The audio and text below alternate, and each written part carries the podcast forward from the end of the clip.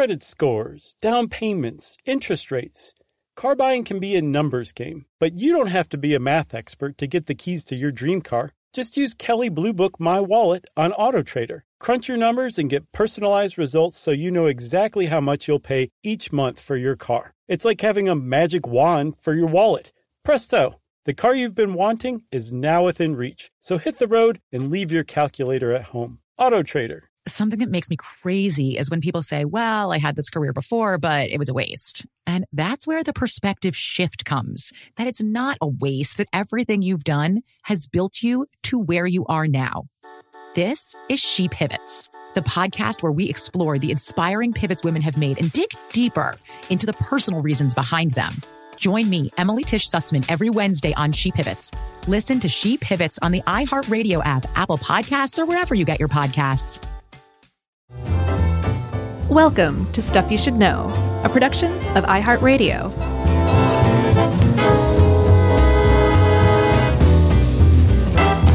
Hey, and welcome to the podcast. I'm Josh, and there's Chuck, and Jerry's here too in spirit, and that makes this stuff you should know.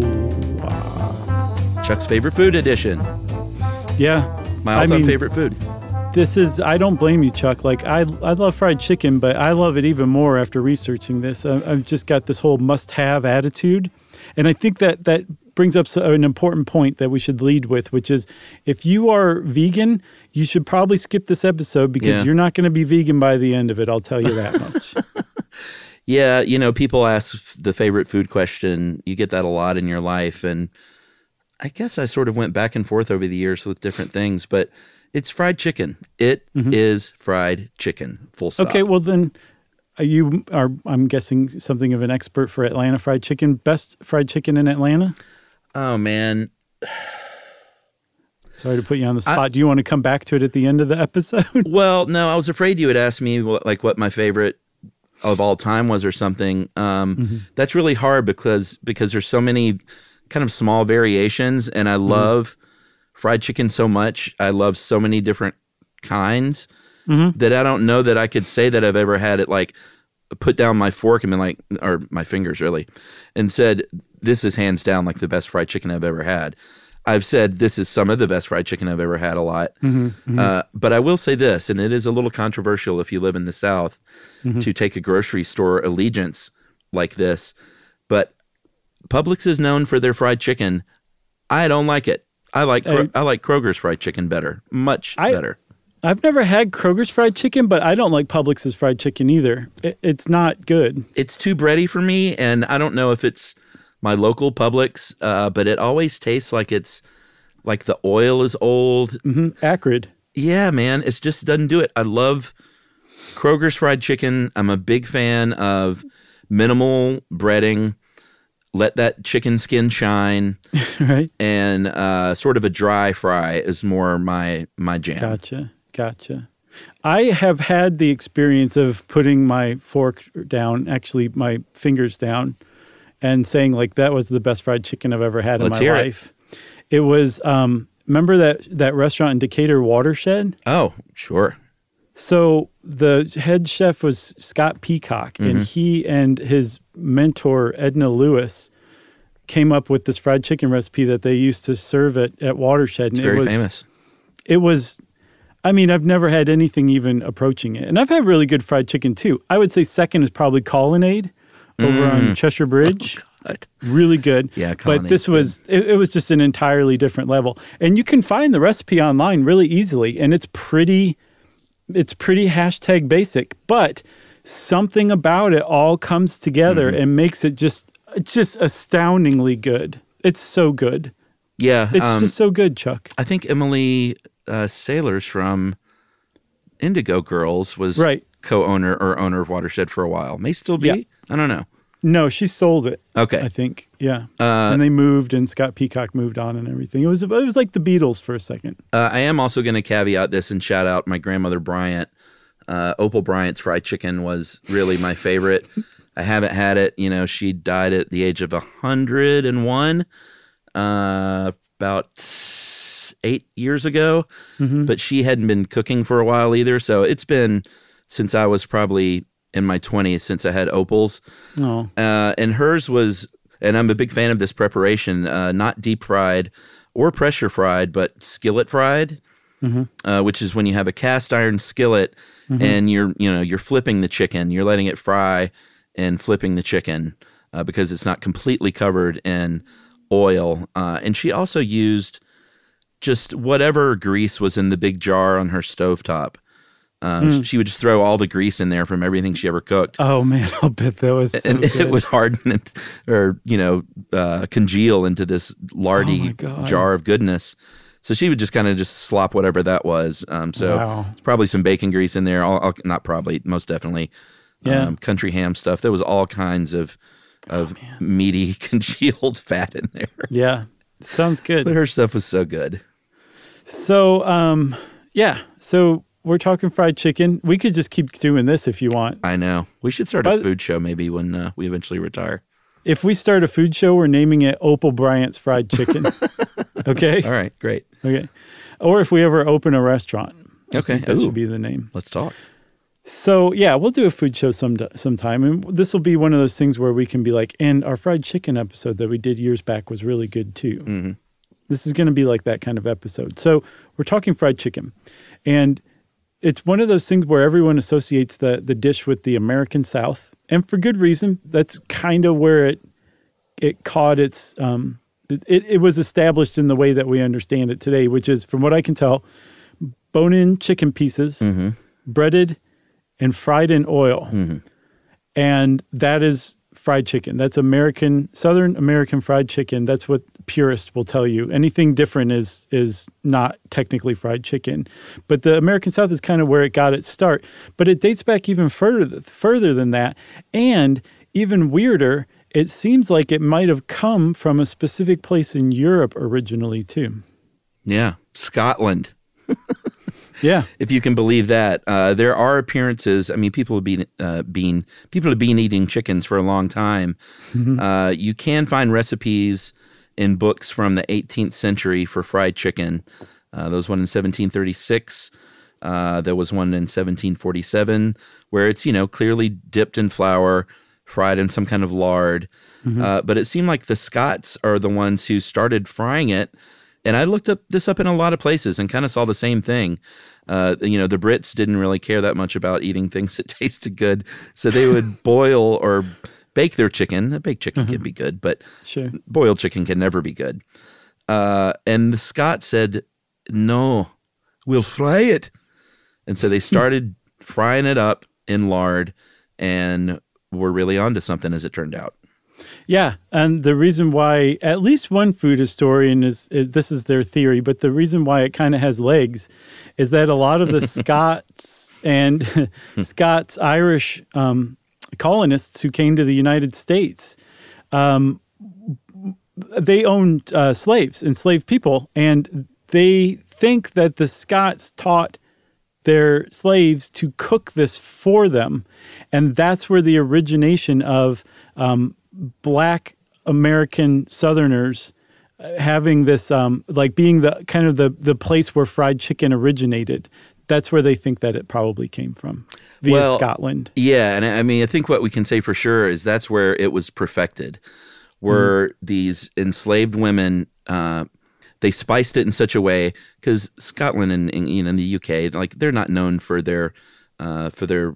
And they're doing much better now, but they weren't known for the most flavorful um, spiced food. So it was even though they were frying chicken, it was it was known as a little more bland until they got to the American South, and these women started spicing it right, and that's where it became this this really really scrumptious and delicious food that we know today, uh, brought over from Scotland but perfected in the American South.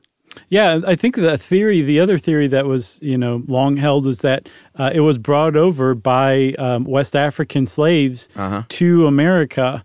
Um, but I think people have done investigations around West Africa, and there isn't a fried chicken dish that um, they would fry their chicken lightly over there, but then they would braise it for the rest Uh-huh. Of the time. And I think the Brits would do that too. Not the same. Um, you know, it isn't the same. So they actually do think it kind of came from Scotland, but yes, perfected by um, enslaved cook women in the American South. And there's mentions of it too, I think, dating back to the 17th century. So it is an all American dish for sure. Yeah, it was um, it was a dish that was a little more of a treat at the time, at least preceding the Civil War. Uh, it was very labor intensive to get these chickens and to pluck the chickens and prepare them and cut them up, and it wasn't like just like throwing a whole plucked chicken into a pot kind of thing. Right. Uh, there was no air conditioning, obviously, so like you know, laboring over a hot stove all day in hot grease, it was just a lot to undertake. So it was a little more of a of a fancy meal to have, um, like on the Fourth of July, maybe, or a big like birthday celebration. And even though uh, these women, these enslaved women, were perfecting this dish, uh, they their family wasn't really allowed to eat it that much um, until they were able to raise their own chickens. Um, there were laws, or I don't know about laws per se, but um, enslaved people weren't allowed to own cattle. They weren't allowed to own pigs, but chickens were sort of seen as not very significant enough to restrict at the time. Right. So they let enslaved people, you know, own and raise chickens, uh, some of which they would actually at the plantation buy from them to eat. Yeah, I think Monticello bought um, their chickens from their uh, enslaved people working there. Yeah, I think you're right. So um, there was a, a upshot, or there was a, a upside of uh, the um, black women that were cooking this under duress at the time, who learned to perfect this dish, was that after um, emancipation, when the Jim Crow South started, they were a lot of them were able to support themselves by selling fried chicken uh, because they were the only ones who knew how to make it correctly, and so there were there uh, there was a um, a uh, a woman uh, American Studies scholar named Psyche Williams Forson who wrote a book. Uh, basically said this chicken made this house or this house ma- was made by chicken Yeah, it was called Building Houses Out of Chicken Legs, colon, uh, Black Women, Food, and Power. Uh, and I do want to shout her out too because she has a new book out this year that looks great. It seems like she really explores um, sort of the diaspora and how that affected foods that black people ended up eating sort of around the world, especially in America. Uh, and there's a new one called Eating While Black uh, Food, Shaming, and Race in America that just came out this year. Uh, and I saw a couple of interviews with her. She's just, it's amazing stuff that she's writing. Right on. So one of the things um, that she explored were these um, women called waiter carriers, who would show up along the tracks at railroad stops. Um, you know, and this was a time like when railroads had really just kind of started up, and you couldn't really get food anywhere on these cars. Dining cars hadn't been invented yet, so these um, the these black women who were called waiter carriers would show up with pies or coffee or fresh picked berries or fried chicken, and would sell them like hand them to the customers on the train through the windows. I think they sold chicken breasts for like 25 cents a piece and other uh, like like uh, drumsticks and thighs for I think 5 cents a piece something like that. And there's a specific town called Gordonsville, Virginia, which became known as the chicken fried chicken capital of the world. And apparently some people would go out of their way to stop in Gordonsville, Virginia on their train journey so that they could buy the fried chicken there. Yeah, it was it, uh, it was a regional hub in Gordonsville at the time, and uh, they still have a uh, pretty robust fried chicken festival. I think in October.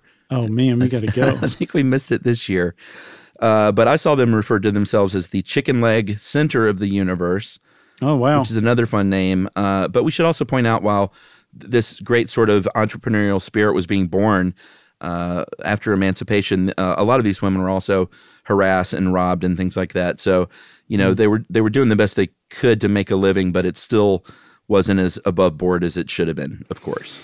Gotcha. So um, they were eventually, um, I guess, outlawed by proxy after America started developing like food safety laws. They're Yeah. like, "Mm, you can't do that anymore. We're going to start regulating vendors. And then also dining cars came along, and that really kind of did the that was the death knell of it. Yeah, forget this amazing fried chicken being Right. handed to you through a window for a quarter. Come eat in the dining car. We're, we're featuring British boiled Right. chicken for dinner tonight. It's, it's probably right.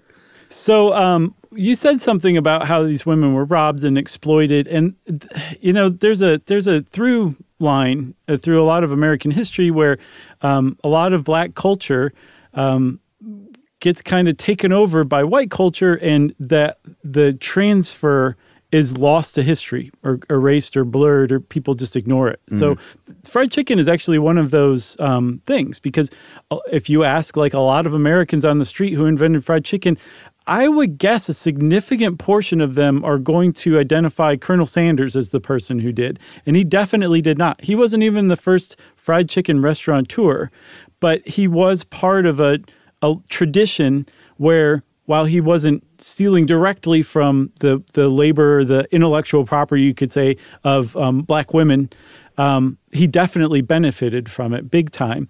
There were people who were just directly exploiting it, and there was a, a restaurant chain in Salt Lake City that was opened in 1925. Chuck. Yeah, this is one of you know sort of the shameful uh, parts of our uh, uh, racism in America. This was in the 1920s, mm-hmm. Uh, and it was you know it was just a time when you had like straight up racist iconography on mainstream restaurant chains. Uh, and that was the case with the the Coon Chicken Inn had racist character, uh, caricatures on the logo, and it was in Birth of a Nation. You know, it was like if it makes an appearance in Birth of a Nation, that's like mm-hmm. the the ultimate stamp of racism, of this sort of stereotype uh, of what this you know this great food that was invented uh, by these enslaved people was then turned on them and used uh, against them as sort of a stereotype uh, of of whatever they wanted to say, what they thought black people were at the time. Right, which was basically the the goal was to debase and demean black people so that they wouldn't enjoy full citizenship, either politically legally or culturally. And it was we talked about it in our watermelon episode because I mean like everybody loved watermelons and everybody loved fried chicken, but the way that the white society would point to it to kind of degrade right. black society was well, we all love it, but black people really love it. They're really crazy for watermelon. They're really crazy for fried chicken. They'll do anything for it. And it just had this kind of um, this this this purpose and this goal and successfully of of demeaning them, making them seem less of of that even stuff that everybody enjoyed they enjoyed it differently. They were different. They were less somehow. And, and right. you know, that was apparently the fried chicken thing in particular was was um, first sourced in Birth of a Nation. All right, so let's take a break and uh, let's talk about some of the the more fun parts of fried chicken. How about that? Okay.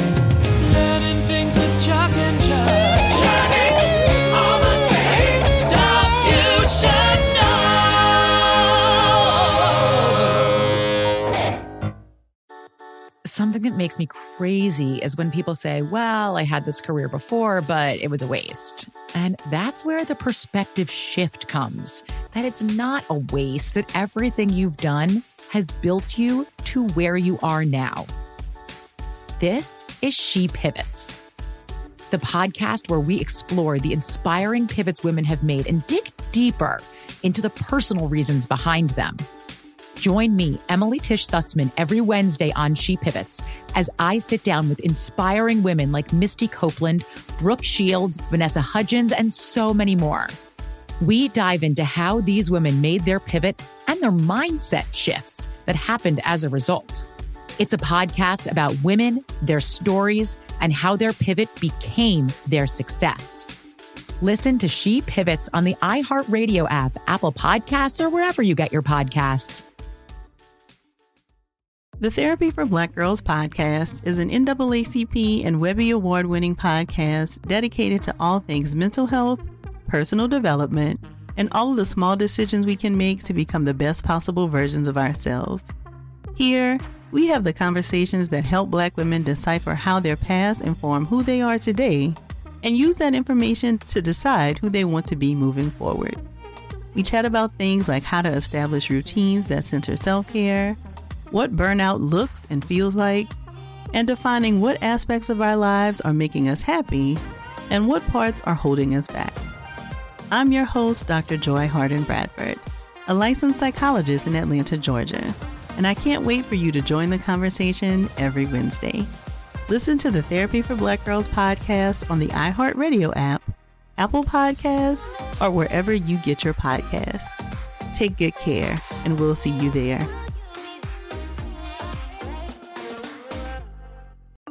I'm Saleha Mohsin, and I've covered economic policy for years and reported on how it impacts people across the United States. In 2016, I saw how voters were leaning towards Trump and how so many Americans felt misunderstood by Washington. So I started the Big Take DC. We dig into how money, politics, and power shape government and the consequences for voters. It's an election year, so there's a lot of focus on the voters that TikTok is reaching. The initial reaction is like, oh, things are looking so resilient. I don't want to be too pessimistic, but I just don't see the political will down in Washington right now to, to change their tune. I think the American electorate has been signaling that it expects a rematch of the 2020 election. These are unprecedented times. With new episodes every Thursday, you can listen to the Big Take DC on the iHeartRadio app, Apple Podcasts, or wherever you get your podcasts. Stuxnet. Who? Stuxnet. Say it one more time. Stuxnet. I don't know. What that You is. know it's Stuxnet. Is that in this? Stuxnet. Stuxnet. It's a great name. You gotta quit saying Stuxnet. That's the name of it. I know. It's a great name. All right. Stuxnet with an with an X. All right. So, uh, fried chicken. Well, let's talk about chicken in general. Um, it wasn't really the the on the menu of every American uh, who eats meat like it is today. Uh, chicken was was a distant third to pork and beef for most of our history. Actually, um, there's some stats here. The National Chicken Council, which is pretty fun. Uh, in 1960, Americans uh, ate 28 pounds of chicken per capita.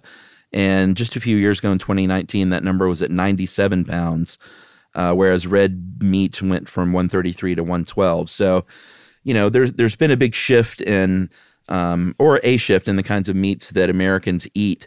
Uh, and you know, chicken farming wasn't as big as beef and pig farming for a long, long time. It was sort of a mom and pop thing until they realized that people really love chicken and we can fortify them with antibiotics and we can get those breasts unnaturally plump and get build these huge barns to raise them in and basically like hey we can factory farm chickens just like we can cows and pigs Yeah, so that that really boosted chicken consumption. And by the way, that 97 pounds of chicken that Americans ate in 2019, Mm-hmm. I think it equaled about 11 billion birds. wow Um, so the other thing that happened, in addition to cheap, widely available chicken, um, were new cooking techniques, and the the big cooking technique that really turned fried chicken from something that took like up to 20 minutes to cook correctly um, to something that you could sell as fast food, where it was just using pressure cookers. So they would fry the chicken in a pressure cooker, and still people still do it today. And the pressure would change; it would lower the boiling point of the oil, so the oil could get hotter, and the chicken would cook faster. And if you did it right, if you breaded it right, if you used the right kind of breading, if you did you know brine your chicken and all that first, then you could cook this stuff really fast, and it would come out really good. Yeah. So now Colonel Sanders comes into the picture. Uh, you can't talk about fried chicken without talking about Harland Sanders. Uh, and he got a sort of a late start as far as his um, chicken business goes. Uh, at the age of 40 was when he started serving chicken in front of the service station he owned in Corbin, Kentucky. Uh, then opened up a cafe, Sanders Cafe, across the street, uh, serving that skillet fried chicken that I love so much. And then uh, 1939, so I guess he was 49 years old, he finally develops this 11, secret 11 herbs and spice recipe, Right. cooking in the pressure cooker. Uh, the governor gave him his uh, his his fake colonelship. Uh, he was he was not an army man. The colonelship was bestowed upon him in an honorary fashion by the governor of Kentucky, and that's when he started dressing up like old Colonel Sanders in his white suit and his bolo tie and his little white goatee. And, and a character was all of a sudden born. He became more than a man. I read a little bit about him. Apparently, he had a he was known for two things: had a really, really, really, really foul mouth, Yeah. and was uh, a bit handsy, shall we say? Oh, really? Yeah, they they described him as uh, having a uh, insatiable sexual appetite, and because it was you know the 1930s and 40s would kind of come into a room and just be like, "Hey, hey, who can I grab onto?" That kind of thing. Wow. Yeah. I did not know that part. Yeah, that was that was that's the legend. I, I have a, um, a, a Colonel Sanders story. Ooh, let's hear it. I was driving down the road one day, South Metro Atlanta, and I um, was driving alongside a Buick, and the Buick had a vanity license plate, which ties into our license plate episode, by the way. Mhm. And it said KFC COL, and in the back. Uh, the I don't I, I never know what that thing's called, but the back panel behind the back seat between that and the window, whatever that like the rear dashboard, I guess, there was a Colonel Sanders bobblehead. And as I pulled up closer and closer to the driver, I realized I was looking at the man who played Colonel Sanders Oh. throughout the 80s and 90s. And he, I swear to God, was wearing a white suit and a black string tie. And he was you wear? driving down the road in the 21st century in America. Yeah, I think it said bolo tie. It's that string tie. It's a little different. Okay. Uh, Close enough. I and he, appreciate but he was the TV though. actor. Yes, he was the the yeah. Colonel Sanders was long dead by this time. This is Oh, the guy sure. who played Colonel Sanders in all the ads for Yes, decades. of course, of course. I mean, I guess it was. I didn't like, you know, run him off the road and interview him, but this was. There's just no way it wasn't him. It was him. I could tell you by looking at him, and then you know the the other kind of evidence, the vanity plate and the bobblehead, Oh, sure. really, really kind of teared it for me. Uh, my one favorite thing that they've done recently in the past few years is when they started just casting all the different people to play Colonel Sanders. Oh, that was great. Kinda yeah. like wasn't Amy. Sedaris one once? Was she? I don't I think she was. I know I didn't see them all, but uh, I thought that was a pretty pretty clever little twist.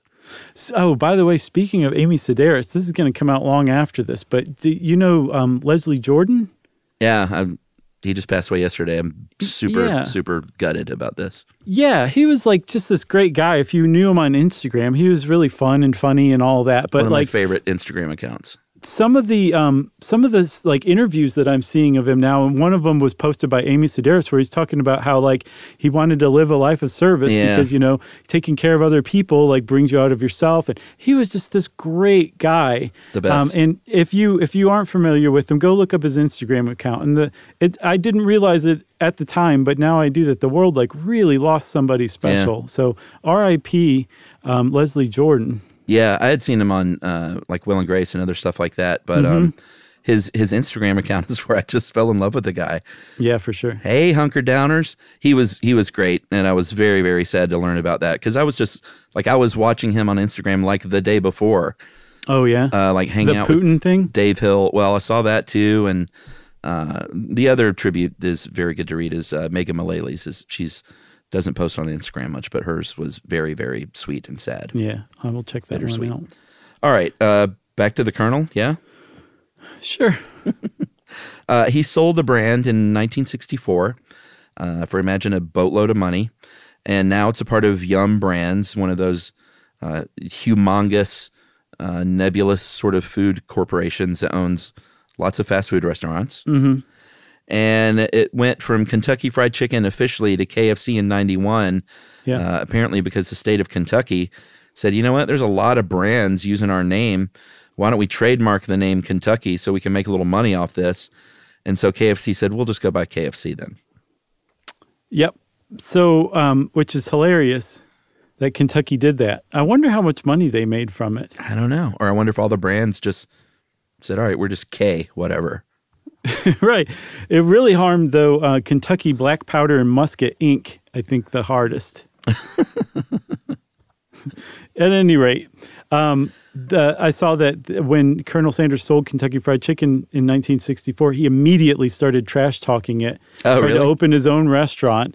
They moved to block him from doing that. He sued them for like a hundred million dollars. They gave him like a million dollars and let him open the restaurant in exchange for him to just stop talking trash about KFC from that point on. Wow.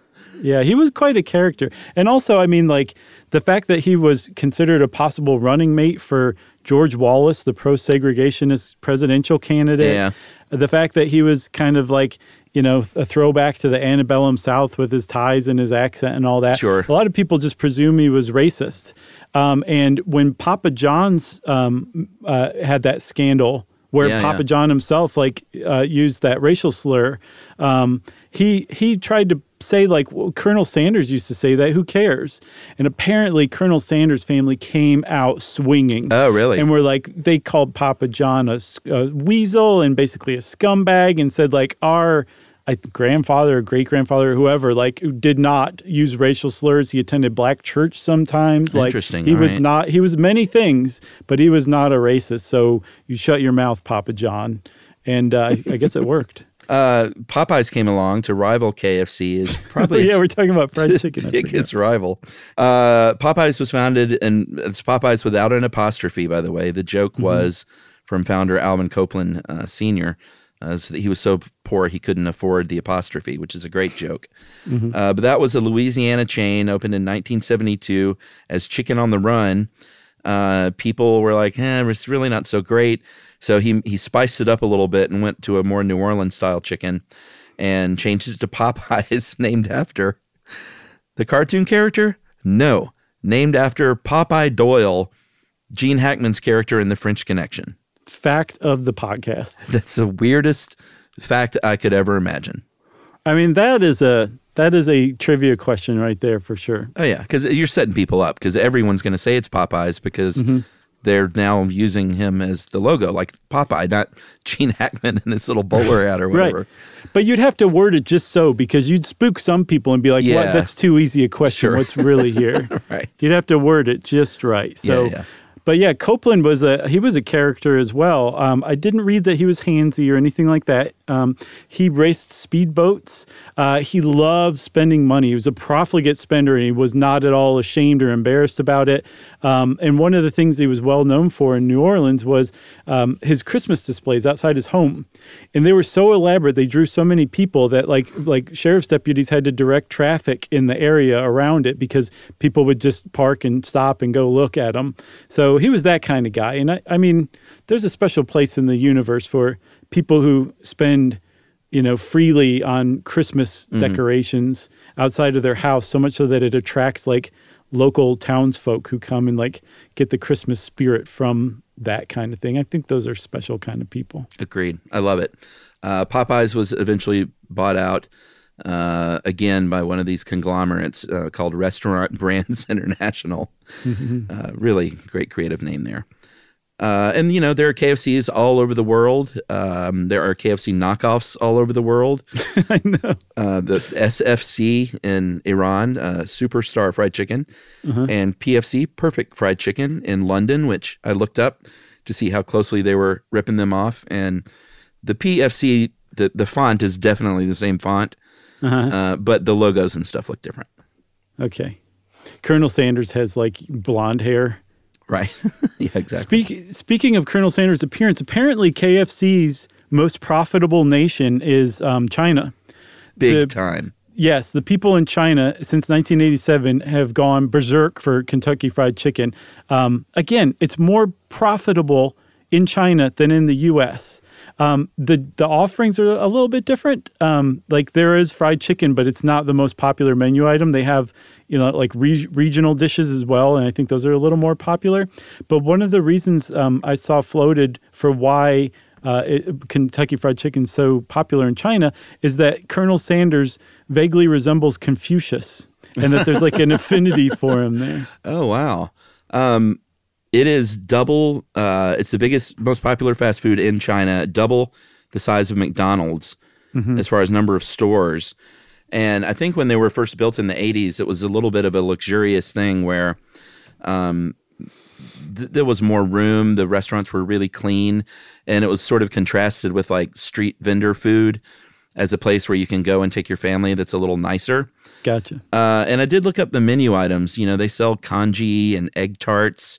Mhm. Uh, there's something called a dragon twister, which I really there's, there's a cool article where this food writer went there and ate a bunch of stuff and wrote about it. But Right. uh, the dragon twister sort of looks like uh, you know when they'll take Peking duck and wrap it in like a, a thin pancake, almost Yeah. like a roll Uh-huh. with uh, cucumber and spring onion and stuff.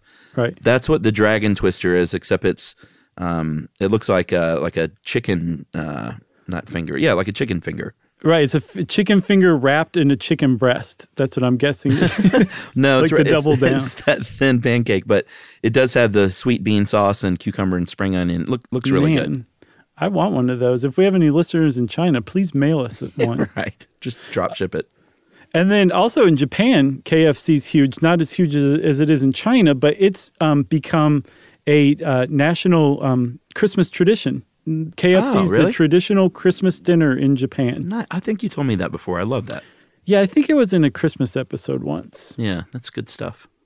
And then Korea, I believe they do not have, well, I'm- they do have KFC, but they took the KFC methods and turned it into something else, which is Korean fried chicken, which apparently, um, if you if you like fried chicken, you're going to like Korean fried chicken. And there's there's no reason you have to choose. You can like them both because they're so wildly different that there's no reason to choose. Just just love it all. Yeah, I mean, they're not that different. It's it's it's still crunchy fried chicken, but uh, in Korea they double fry it. Right. Uh, so they fry it. Well, they fry it once and then they fry it again. So it's going to Not be once, not twice, but thrice. it's going to be extra crunchy. Uh, and then they have a, you know, they're known for this sticky, spicy glaze that's on it. So, like Korean sticky fried chicken is really, really great. I love it. It's one of my favorite preparations. Uh, A lot of people think that when American troops were stationed there after the end of the Korean War, uh, they may have introduced locals there. And then they built on that on their own to, to sort of make it their own. Which, uh, which actually that might be true because apparently prior to American oc- occupation, they would steam their chicken. That's how they prepared it typically. Oh, really?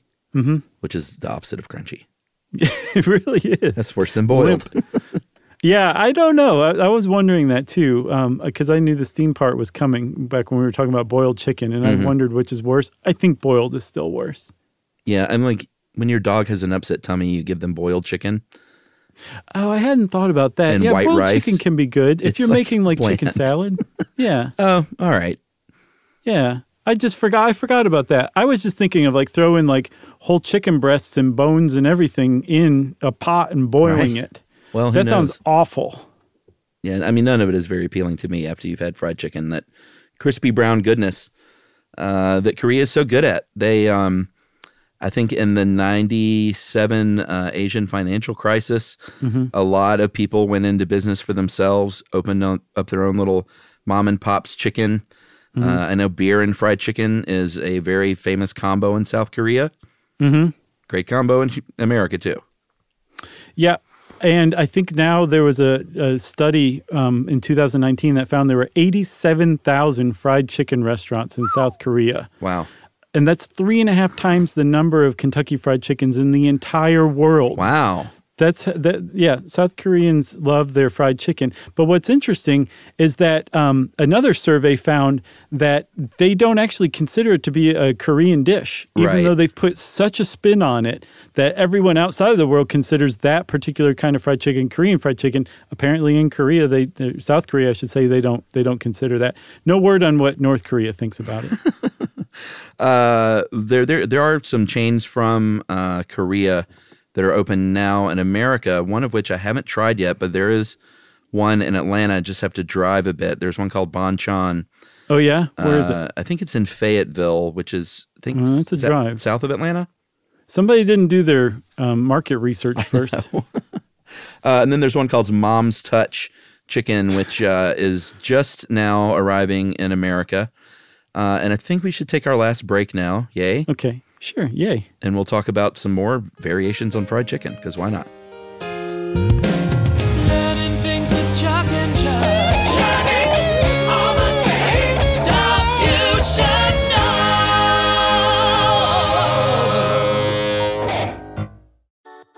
Something that makes me crazy is when people say, Well, I had this career before, but it was a waste. And that's where the perspective shift comes that it's not a waste, that everything you've done has built you to where you are now.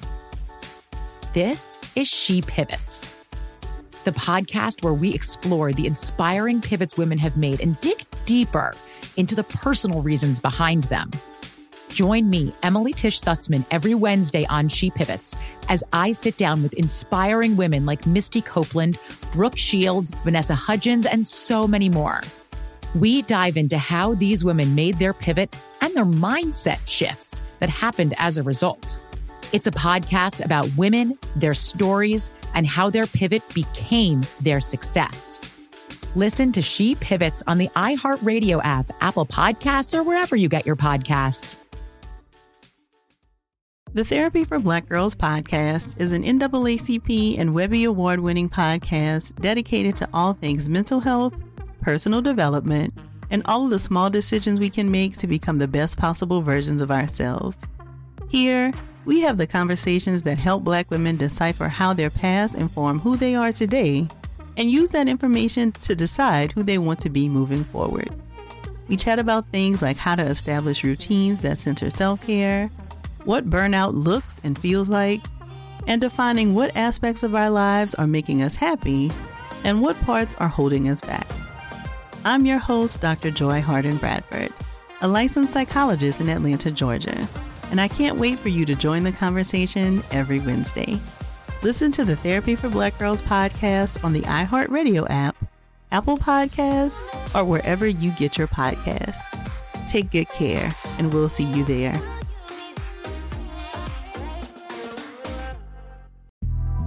The Big Take from Bloomberg News brings you what's shaping the world's economies with the smartest and best informed business reporters around the world. Western nations like the US and Europe. Mexico will likely have its first female president. And then you have China. And help you understand what's happening, what it means, and why it matters. He'll get his yo yos to Europe in time. But the longer this drags on, the more worry he's getting. They knew that they needed to do this as fast as they possibly could to get a drug on the market as fast as they could. I'm David Gura. I'm Sarah Holder. I'm Saleha Mohsin. We cover the stories behind what's moving money and markets. Basically, everyone was expecting, if not a calamity, certainly a recession. But the problem is that that paperwork, as our reporting showed, is fake. As someone who's covering the market, I'm often very worried about an imminent collapse. So I'm thinking about it quite often. Listen to the big take on the iHeartRadio app, Apple Podcasts, or wherever you get your podcasts. Stuxnet. Who? Stuxnet. Say it one more time. Stuxnet. I don't know what that You is. know it's Stuxnet. Is that in this? Stuxnet. Stuxnet. It's a great name. You gotta quit saying Stuxnet. That's the name of it. I know. It's a great name. All right. Stuxnet with an with an X. So, Chuck, when we go to Nashville, eh, let's just go ahead and say it. There's a really good chance we're going to do a show in Nashville this year. hmm I was just Next in year. Nashville uh, last weekend. Oh, yeah. Did you go to uh, Prince's Barbecue Chicken Shack? No, I went to the Stevie Nicks concert, but uh, had a great time. and I was like, Nashville just needs to be on my list because it's it's drivable and like it's a fun weekend, and they've got hot chicken. We have it here too, but they, it originated there. Yeah, hot chicken's everywhere now. But yeah, uh, there was a guy named Thornton Prince III who in 1945 opened uh, um, Prince's Barbecue Chicken Shack. I think they call it Prince's Hot Chicken Shack now, I believe. But essentially, every version of hot chicken that is out, everywhere from KFC to Dave's Hot Chicken to all the little like hot chicken operations that are just going crazy and for good reason. Hot Mhm. chicken is really, really good. Um, it all started in Hadley Park neighborhood of Nashville, thanks to Thornton Prince III. Yeah, I don't love hot chicken. Uh, Oh, I love it, man! It's so greasy, nasty. It's so good. It is. Uh, one reason is because I don't like. I'm developing more of a tolerance for good heat here in my 50s because Mhm. I've generally avoided heat. But the it depends on the kind of heat. Cayenne heat, which is the heat that is generally made to for the hot chicken, is Yeah. is one that kind of burns me more than is satisfying to me. I gotcha. Uh, and and, and it's trust me, it's fried chicken is one of the reasons I am so out of shape. But uh, hot chicken is even worse because like they dunk it in in hot oil after they fried it, Yeah. and just sort of shake it out. So Yeah. it is doubly uh, bad for you. Yeah, the thing about researching this, Chuck, is I was like, there's so much good fried chicken to eat. I know. That if you're just selective, if you're just choosy, Uh-huh. and you just go to some place like Prince's, or you just go to like Yeah. like the best Korean fried chicken place in your town, Uh-huh. um, or you just you know, build a time machine and go back and eat some of Opal Bryant's fried chicken. Yeah. Like you're not going to be able to eat it all that often. It'll become a delicacy, which I think it should Mm. be treated as because it is really, really bad for you if it's done right. And then if it's if it's done in any kind of way that's approaching healthy, it's not being done right, and it's probably not that good. So yeah, uh, yeah it's really bad for you. But I think if you just treat anything in moderation like that, you can you can have it and enjoy it. That's my problem. what moderation? For fried chicken, I know. I get, I the it's same like a- problem, I treat it as a regular, just like this is just what you eat. I wa- I was I was raised on fried chicken. I love Uh-huh. it so much, but I do I do need to. And in theory, you would uh, you would enjoy it more and be like, hey, I haven't had I'm having my fried chicken for the month, and I'm really Sure, gonna or- savor it and enjoy it.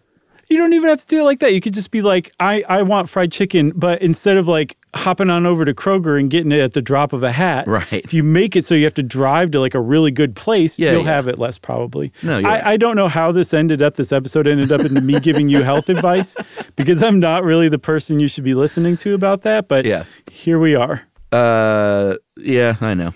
It is what it is. I'm working on it. There you go. Um, It is what it is, man. Pollo Campero is something we ate in Guatemala, uh, and now they have those in the United States. There's one on Buford Highway, and that is fried chicken with an adobo rub, which is Mhm. delicious. Yeah, by the way, Chuck, uh, two things. I was such a dummy that when we went to Guatemala with Coed, I thought, oh, the American chain has infiltrated Guatemala. There's Pollo Campero here. I didn't realize the opposite had happened. Yeah. Because it's been, it was around in Guatemala starting in 1971. And then secondly, I also want to direct people to our ongoing Coed pledge drive to get to a million. Um, you can go to cooperativeforeducation.org slash SYSK and donate. How about that? I love it.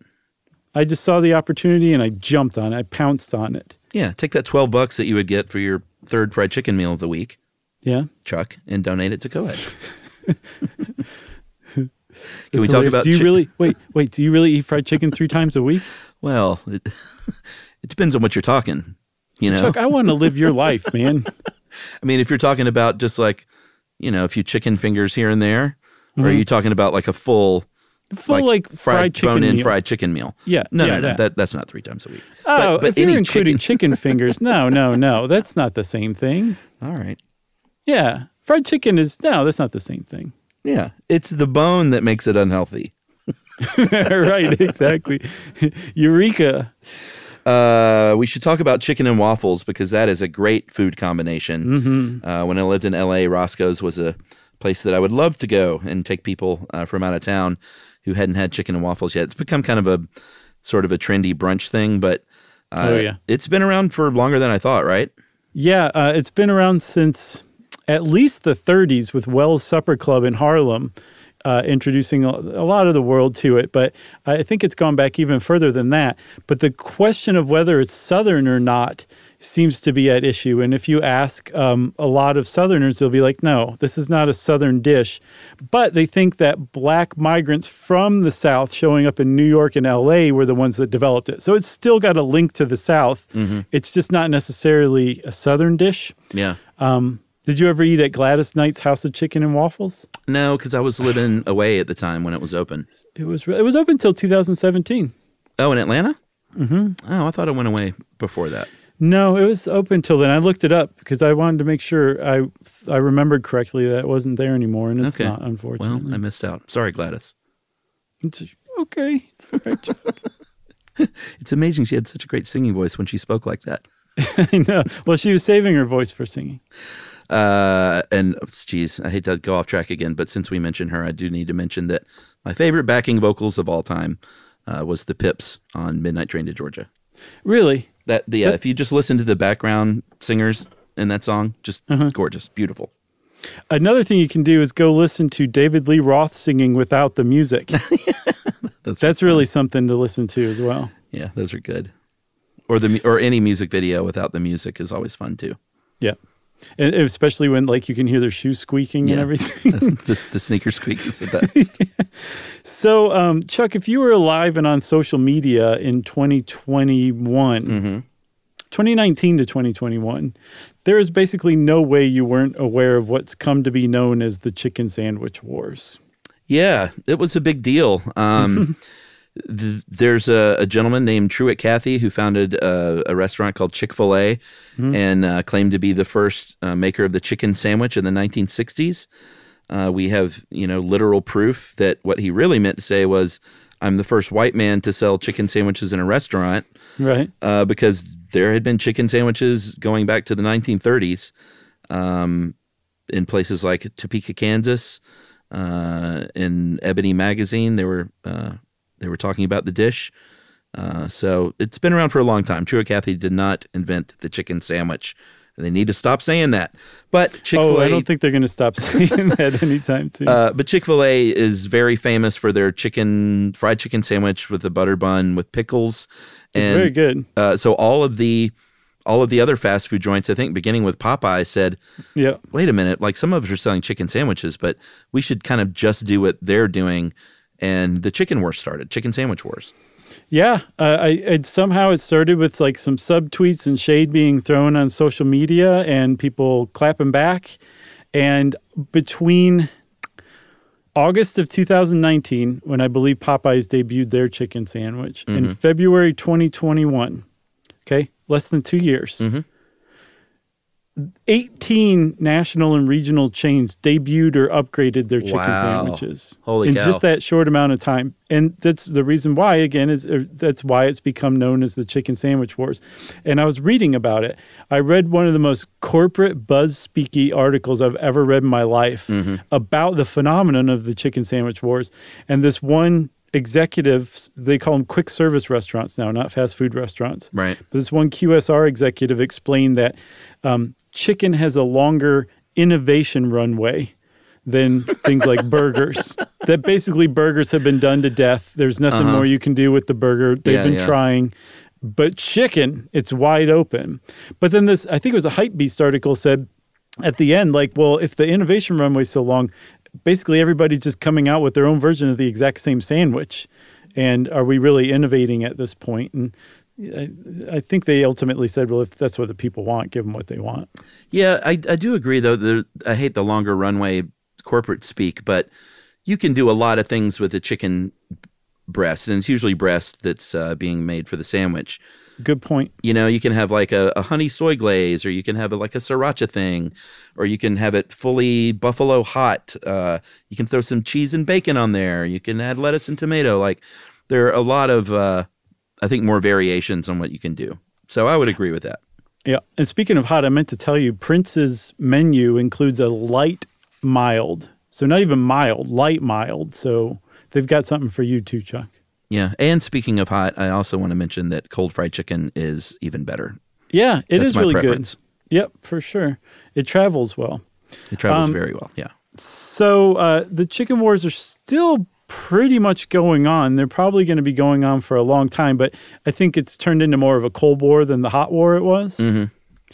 Um, but uh, Olivia helped us with this. I don't I don't know if you if we mentioned it or not, but um, we really can't finish this episode without talking a little bit about the science, like why fried chicken so good. Because if you stop and think about it, it is an incredibly simple dish. You just take some chicken, you dip it in some sort of flour based mixture. Um, you put it in hot oil and then you eat it. That's really all there is to it. Yeah, it can be that simple. Uh, and that is a very simple, like dry fry preparation. Right. Uh, the sort of the lighter the flour for me, the better. Um, but you can you can brine it overnight. Uh, that is a really really great way to make it super juicy. Um, I don't think he listens to the show, but I'm a big uh, proponent and follower of uh, Kenji Lopez Alt. Um, great Instagram page and just seems like a good guy. And he's uh, I think he's buddies with uh, John Hodgman and Jesse Thorn and appears on Mm. their show. So Mhm. uh, shouting out Kenji Lopez Alt because he always breaks down food science in a way that's like really cool. Like, hey, here's why like the reasons behind the fried chicken or the chocolate chip cookie and Right. here's what's actually happening and why I say to prepare or why people recommend you prepare things a certain way. Mhm. Uh, and in this case, um, Kenji Lopez Alt says, you know, you can add garlic and hot sauce, you can add dill, but really brining it is one of the big keys uh, because you want to get that salt going in like in a cellular way. Yeah, remember our old friend homeostasis? I do. So when you dip a bird or soak a bird in brine, which is at least one tablespoon per one cup of water, that's a, a basic salt brine. Mhm. Um, the salt concentration outside of the bird's cells is higher than the concentration inside the bird cells. So the stuff outside migrates inside. And in doing so, it actually allows it to draw in more water because when you're frying chicken, it's actually, and by the way, remember our super stuff guide to the economy, and that one economist is like, chicken. Yeah, yeah. Oh, yeah. I do remember that. Every time I say chicken, ever since then, I, I always think of him. Uh-huh. But um, when you fry chicken, it's a it's a very dehydrating process because you're cooking it in oil that's really efficient at transferring the heat. And so when you add um, that much more water, that ability to hold water, you you lose a bunch, but you still retain a bunch, which makes for juicy, juicy chicken. Yeah, and it also like helps break down the proteins in the muscles, and breaking down those fibers is going to make it more tender. Mhm. Uh, it's all just going to make it more delicious. Uh, that's why you brine your turkey before Thanksgiving. Uh, since we're shouting out books, uh, J. Kenji Lopez Alt has written quite a few, but had one out this year um, called The Wok uh, Recipes and Techniques, where he just basically sings the praises of the wok. And it's like you can do so many things in a wok, and it's not just about making a stir fry. So uh, check out The Wok. Good, good book to have on your shelf. And also check out um, the this. He was interviewed um, in an article in Inverse um, talking about the science of fried chicken, and the author was, does a really good job of um, tracing their own journey and trying fried chicken, and gives a lot of great tips because it's a really as simple as it is. It's a very intricate process that you can screw up really fast. Yeah. If you let your oil get too hot, if you let the chicken brown too long, if you use the wrong kind of seasonings, there's you want to do some research first before you try it. But if you do it just right, it comes out like Chuck will be knocking on your door if you do it right. Yeah, uh, that author is Eric Decker, so you can also look at Eric Decker's recipes. Uh, you got to use the right kind of oil. Different people have different things to say about oils, but you want to have a high smoke point. Um, so you know everything from beef and duck fat to peanut oil to safflower. Uh, safflower oil is recommended, and just experiment with it. Get in there and try it in a skillet. D- deep frying really, I mean, it's all going to be messy. It's all going to stink your kitchen up. Yeah. It's it's just a it's a lot to undertake, but um, that's why I don't really make it at home that much anymore. Yeah. Uh, but it's good stuff. I love There's it. a- I love it. There's a couple of things you could invest in just real quick that are fairly cheap. One is a um, grease splattering cover. Yeah, yeah. I got one of those. It's like a little screen. It works Yeah. really well, doesn't it? It's just cleaning it is gross. And then the other thing is a candy thermometer. You can get them for very cheap, and you want to basically get the oil to a very specific temperature when you're frying and keep it at that temperature as much as possible. Yeah. Okay, that's it. And then go forth and make fried chicken. How about that? Yeah. Just don't bread it too much. There you go. Wise words from Chuck. uh, and since I said that, everybody, of course, it's time for listener mail. Uh, hey guys, longtime listener, first time writer inner. Want to chime in and let you know how much your show means to me. Uh, I'm a 90s kid turned dad, and I always find your show's delivery well cared for, as well as your constant vigilance to remain as unbiased as possible when presenting a topic. Uh, I have a young son, I always try to set a good example uh, for, as well as encouraging exploration of the world around him.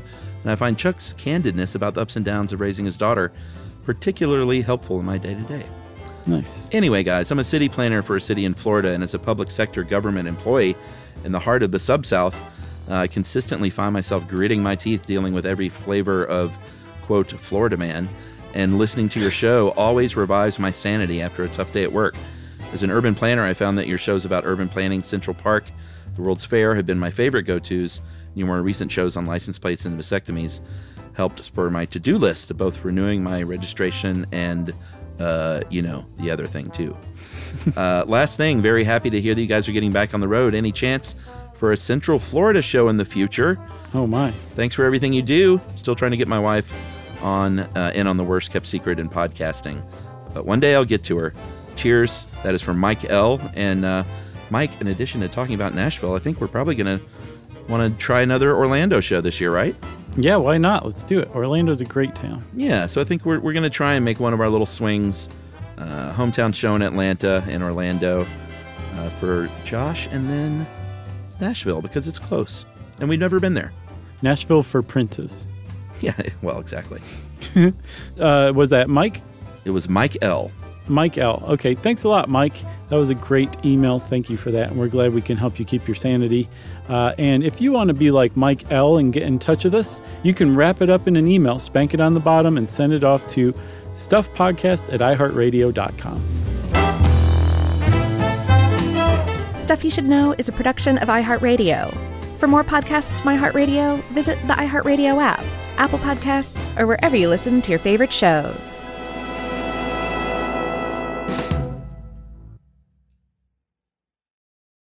Something that makes me crazy is when people say, well, I had this career before, but it was a waste. And that's where the perspective shift comes that it's not a waste, that everything you've done has built you to where you are now. This is She Pivots, the podcast where we explore the inspiring pivots women have made and dig deeper into the personal reasons behind them. Join me, Emily Tish Sussman, every Wednesday on She Pivots. Listen to She Pivots on the iHeartRadio app, Apple Podcasts, or wherever you get your podcasts. The Big Take from Bloomberg News brings you what's shaping the world's economies with the smartest and best informed business reporters around the world. We cover the stories behind what's moving money and markets. And help you understand what's happening, what it means, and why it matters every afternoon. I'm Sarah Holder. I'm Saleha Mohsin. And I'm David Gura. Listen to The Big Take on the iHeartRadio app, Apple Podcasts, or wherever you get your podcasts.